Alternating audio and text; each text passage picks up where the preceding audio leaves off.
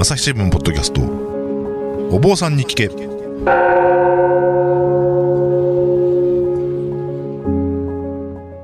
朝日新聞大阪本社文化部の武田真翔です。不安を抱えて生きる人々が大勢いるコロナ禍の時代、日々の気になるあれこれをお坊さんに聞いてみようということでお届けしているシリーズ、お坊さんに聞け。いつもとはちょっと視点を変えて普段の生活で得られない気づきを発信したいということでやっています。今回は東京都品川区の浄行寺で、友光雅真さんにお話を伺いたいと思います。友光さん、よろしくお願いいたします。はい、友光です。よろしくお願いします。まずは友光さんについてちょっと紹介させていただきます。友光さんはですね、もしかしたら知ってる人は知ってると思うんですけど、高原という自社フェスのイベントをずっと主催している方で、それでメディアなんかにも取り上げられることがあるので、知っている方もいらっしゃるかもしれません。その友光さんはですね、1983年に東京で生まれまして、でなんでお坊さんになったのかというと、高校時代の彼女が、お寺の娘さんでですね、それで結婚することになってお坊さんになったという、はい、たまにあるパターンですね、これね。そうですね、何割かいらっしゃいますね、はい、その一般家庭出身だけど、そう、彼女とか、そうですね、多いですね。はい、それでその友光さんというのはですね、大学時代からずっと DJ をされていて、はい、実際に今でもターンテーブルを回してらっしゃると。でそういうもともとフェス好きだったと言ってもいいんですかね。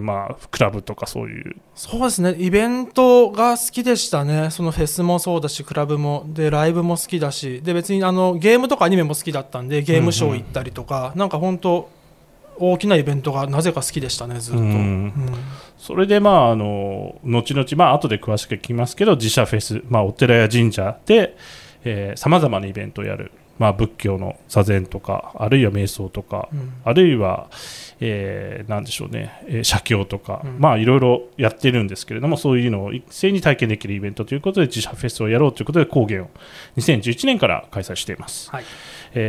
特にですね、2015年前後ですかね、その頃非常に盛り上がりまして、はい、東京の増上寺を舞台にし、あの時何人ぐらい来たんですか。2015が2日間で6000人ぐらいの方に来てもらいまして、でその後、はい、2016が増上寺さんとか、あと神田明神さん、あと日本橋で1週間やって1万5000人ぐらいの方には来てもらって、はいはい、大きくやってた時期があります。はい、そういう極めて大掛かりな一番注目された時ですね。その頃、はい、そうですね。でその後やっぱりもうちょっと趣向を変えてということで、方針転換じゃないですけれども、少しスタイルを変えてやることになって、実はそのきっかけとなったのがバーニングマン、はいはい、という、これはアメリカの砂漠のイベントらしいんですけれども、その、高原の話はですね、今までメディアでもちょこちょこといいますか、それなりに取り上げられているとは思うんですけど、じゃあ友光さんが言っていたこのバーニングマンとは一体何なんだというあたりをですね、私は非常に関心を持ちまして聞いてみたいなということで、今日お邪魔しております。はい、それでですね、このバーニングマンというのはちょっとなんで私が知ったのかというと、これは友光さんのフェイスブックを見ていたら、バーニングマン行ってきますみたいなのがですね、あって、バーニングマンって何みたいなところからネットで検索したら、何やらとてつもないイベントがアメリカの砂漠で開かれていると。でなぜお坊さんがそこに行くのか怪しいということでですね気になっていまして、いつかこれは友光さんであったらお話聞いてみようと思ってました。で友光さんとはですね、もともと2010多分 3,4 年ぐらいだと思うんですけど、フリースタイルのソウルズっていうのフリーマガジンというお坊さんのフリーペーパーの5周年記念イベントかなんかがあって、その時にたまたまお会いして、でこんなことやってるんですよって、仏教フェスの話を聞いてですね、それでもっと大掛かりにやりたいって言ったら、ああそうなんだと思ってたら、なんかちょっと方針転換されたみたいな感じになってたので、それがどうもバーニングマンがきっかけだということなので、そのあたりを伺っていきたいと思います。でそもそもこのバーニングマンというのは一体何なのかというところをちょっと説明していただければと思うんです。このバーニングマンというイベントがですね、8月末から9月の頭にかけて、レイバーデーっていう労働者の日、日本でいう勤労感謝の日みたいな日がありまして、はい、そこの前後で毎年開催されてるんですけど、会場がですね、ネバダ州のブラックロックデザート、ブラックロック砂漠っていうのがありまして、うんうん、でここですね、砂漠って言われるんですけど、普段は湖なんですよ。あ、そうなんですね。で冬場とかはもう凍ってたりとかしてもうなってるんですけど、夏になるにかけてその湖が干上がって、砂漠になるというか、乾湖ですね、乾いた湖とかに乾湖ってなるんですよ。なので砂漠といってもそのなんだろうな、砂場の砂みたいなザラザラした感じじゃなくて、湖の底なのでほぼなんだろうな、パウダーというか、泥みたいな感じ、ね、土というか泥というか、まあ、土爆というのかなというか、はいはい、そういう感じですね。のところで、開催しておりまして、でその7万人がだいたい1週間で参加するんですけど、一番その他のフェスと違う点がですね、例えばフジロックとか、はい、コーチェラとか大きいフェスって有名なアーティストが出ますと。でその、はいはい、まあ、例えばレディオヘッドが見たいとかプライマルスクリームが見たいっていうのを目指してお客さんが行くっていう、うんうん、有名なアーティストをお客さんが見に行くっていう構図なんですけど、はい、このバーニングマンにおいてはその運営が用意しているのってトイレと、あとその最終日に燃やすそのザ・マンっていう人型の大きなモニュメントがあるんですけど、うん、本当それぐらいでして、全部そこでのコンテンツというかライブだったりとか、アートっていうのは全部来場者が自分たちで自腹で設置して、うんうん、自分たちが表現者となるっていうのがコンセプトなので、みんなが主役みたいな感じなんですね。そうですね。なので逆に言うと、そう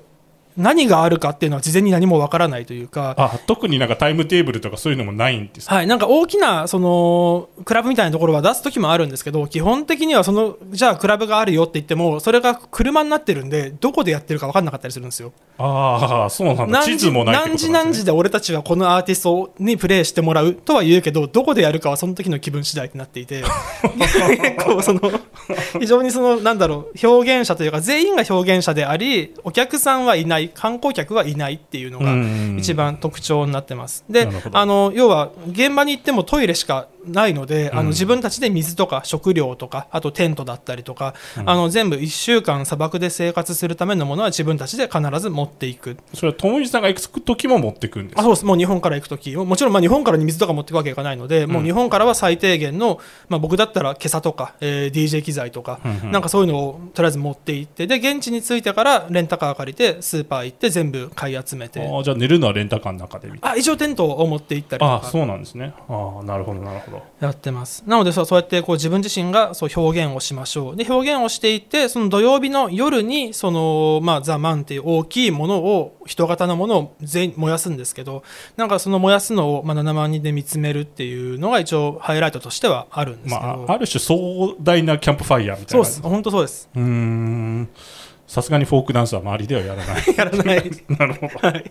それってなんかすごく不思議なイベントなんですけど、そもそもそれはいつから始まったんですか。はい、なんか僕も立ち上げに関わった人間ではないので、あくまで歴史上語られていることにはなっちゃうんですけど、その1986年にサンフランシスコの海岸で、1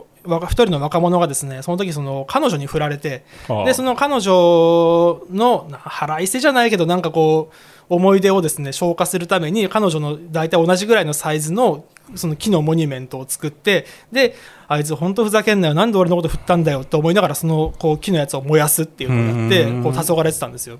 えらいワイルドな黄昏れ方だなと思うんですけど、でそれを翌年になってもまだ引きずっていて、いやなんか去年もやったし今年も燃やすかと思って燃やしてたら、なんかだんだん周りのサーファーとかですね、地元住民がお前それ去年もやってたよね、なんでやってんのってなって、面白いから次やるなら一緒にやんないって言って、だんだん大きくなっていくんですよ。なるほどなるほど。でそれが4年目1990年に、またもういよいよ大きくなってた時に、地域のさすがに警察からいい加減にしろと普通に危ねえだろと、何やってんだってなりまして、でそれでどうしても燃やしたいならもうどっか砂漠でも行ってやれと、アメリカ本当は広いのでちょっと山越えるとそうですね、そうですね、砂漠があるので砂漠でも行ってやりやがれって言われて、言ったなって言って、で実際に砂漠に持ってって焼くっていうのを始めるんですよ。じゃあもうこれ30年以上続いてるってことですよね。そうですね。ただなんか最初はやっぱり振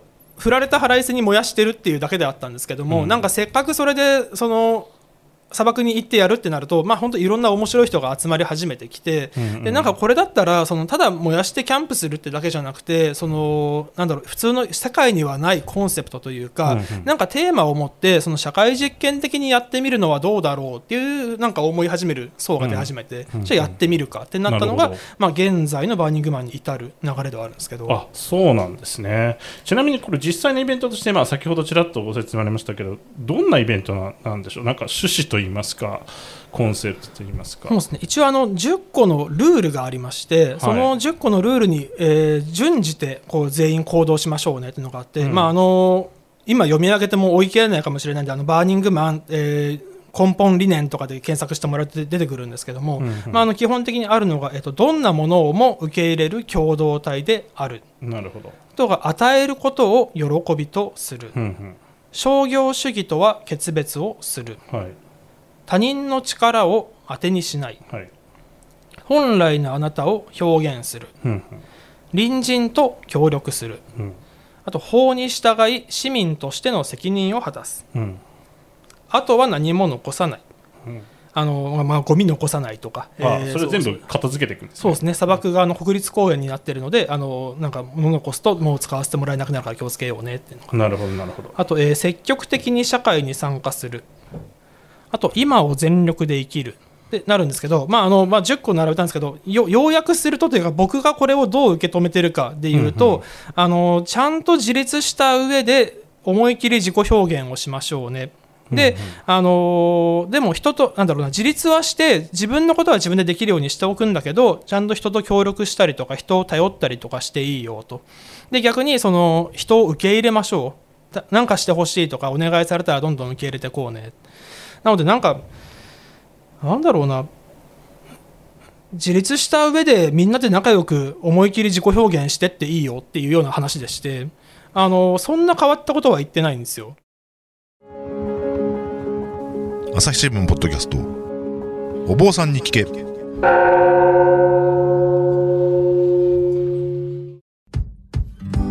難しいニュースもポッドキャストで解説を聞くとちょっと理解できるかも。朝日新聞デジタルのコメントプラスって知ってる？テレビでおなじみのコメンテーターや記者が記事の背景やその先について投稿しているよ。もっと深く、もっとつながる。朝日新聞。実際その会社の雰囲気はどうなんですか？それこそバーニングマンで検索したりとか、その画像を見ると、うん、まあ、なんかめちゃくちゃな世界というか、うん、それこそね、裸になってる人がいたりとか、なんか火をぼうぼうに燃やしていたりとか、なんかめちゃくちゃなカオスって思われるんですけど、うん、非常にいい世界というか、なんだろうな、モラルが高いというか、なんだろう、受け止め合っていて平和な世界ですね。うん、で、要するに何をやってても邪魔しないし邪魔もされないし、ただそのやる以上は自分の責任でちゃんとやって後始末しましょうねみたいな、うん、そういうスペースってことですか？そうですね。なのでこう最初僕もそのルールがありますって言われて、うん、それにその準じるというか、それを守ってないと追い出されるのかなとかって思ったんですけど、うん、やっぱなんかそれって今までのその法律的なルールへの捉え方で、うん、なんかその、まあ、日本もそうだしアメリカもそうだし、要は法律はあるわけですよ、うんうん、で、法律ってあるんですけど、それってその罰則規定というか、これをやっちゃいけません、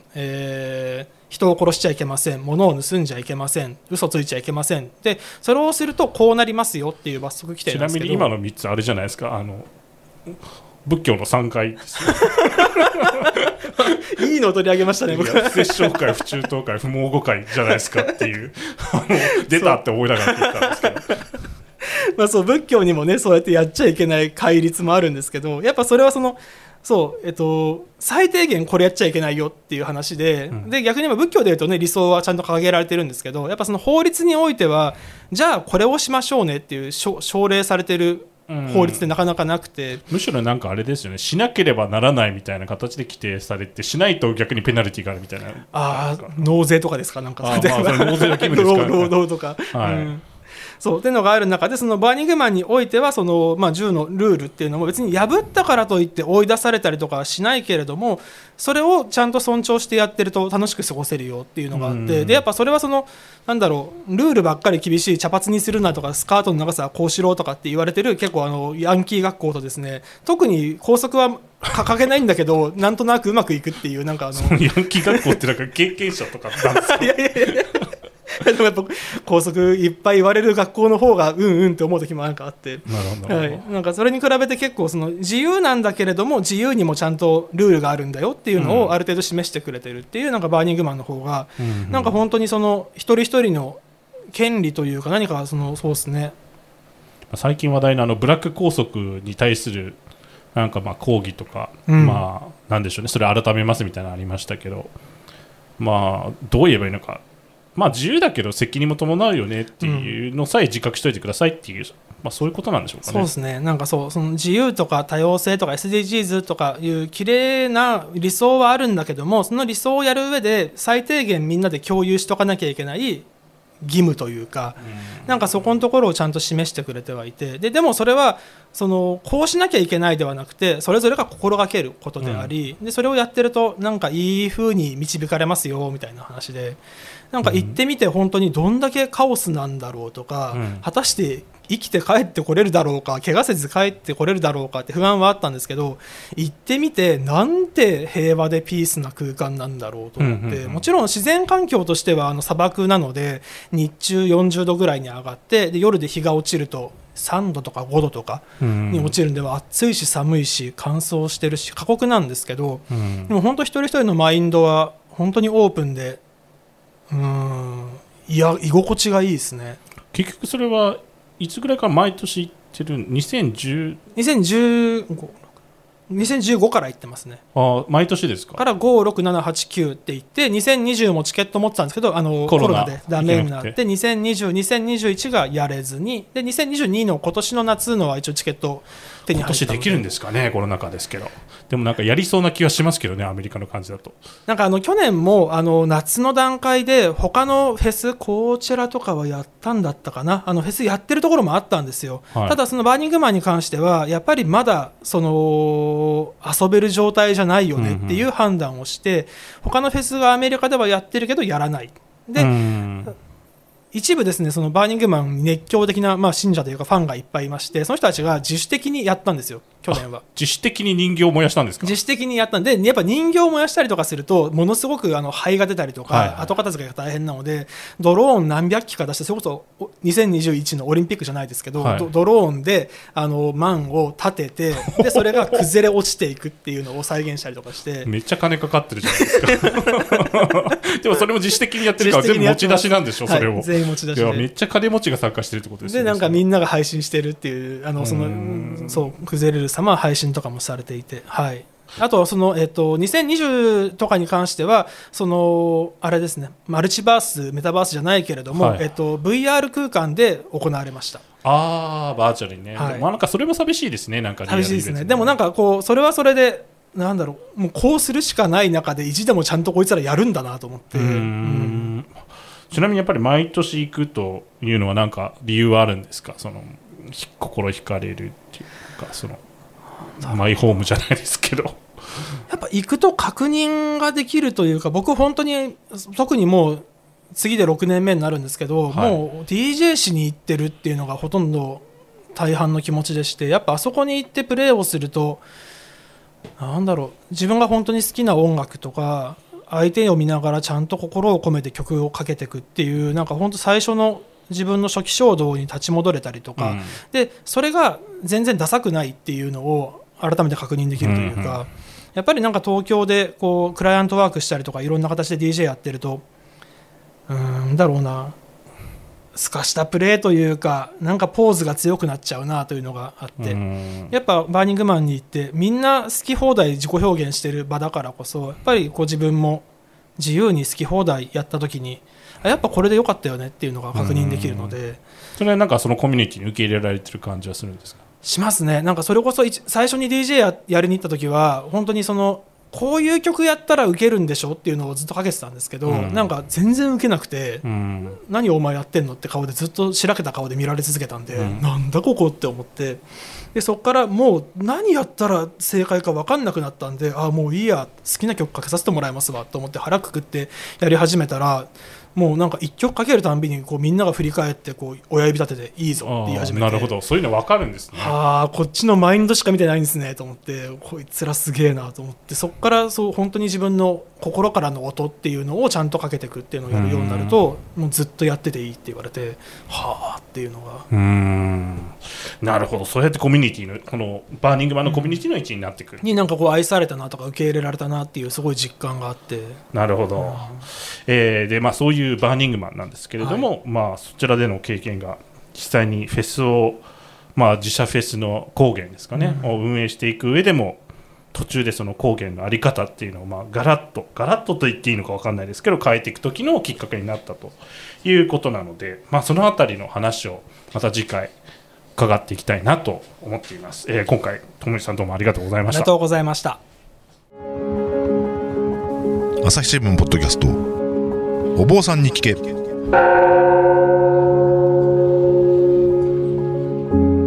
もみさん、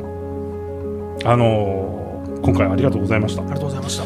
自社フェスの公言なんですけど、まあ、近年は、ニコニコ町会議という、うん、ニコニコ動画の方でもなんて言いますかイベントをやっているということで、ニコニコ町会議で超テクノ法要×公言というのをやってるそうですけど、これはどういったことをされてるんですか。主にはテクノ法要といって普通の法要に、テクノの音を乗せて、でまたキラキラとした映像とか照明を加えて、で今っぽく法要をしている朝倉さんという人がいて、でその人を中心とした要はなんだろうなライブを中心にお届けしてます、はい、でその周りでお坊さんと話そうっていうブースとか、ヘッドホンつけて座禅をしましょうとか、はい、なんかそういう体験コンテンツを提供していて、なんかそれを2日間でそうですね、今年は9万人ぐらいの方が来てくれたんですけども、はい、イベントのブースを構えて提供しております。ちなみにその様子っていうのはどっかで見られるんですか。はい、もうやったのはもう4月の末で終わっちゃったイベントなんですけれども、はい、一応そのずっと配信がもうされておりまして、今もアーカイブ放送という形で、ニコニコ生放送で、まあ、高原とかで検索してもらえるとその時のアーカイブが出てくると思いますので、そうですね、なんかそちらに興味ある方はそちらで見てほしいということですね。見てもらえるとそのライブですとかいろんな様子が、はい、その時の臨場感のままにお伝えされておりますので、ね、ぜひ見ていただけると嬉しいです。はい、ありがとうございました。朝日新聞ポッドキャストお坊さんに聞け、武田真翔がお送りしました。朝日新聞ポッドキャスト、通称朝ポキというんですけども、朝ポキでは皆さんのご意見ご感想をお待ちしております、概要欄にあるフォームからお寄せください、あとですね、こちら朝ポキのホームページもリニューアルしまして、タグで番組ごとの検索がしやすくなっています。こちらもこちらのお坊さんの聞けの過去回も探しやすくなっていますので、そちらの方もご覧ください。それではまたお会いしましょう。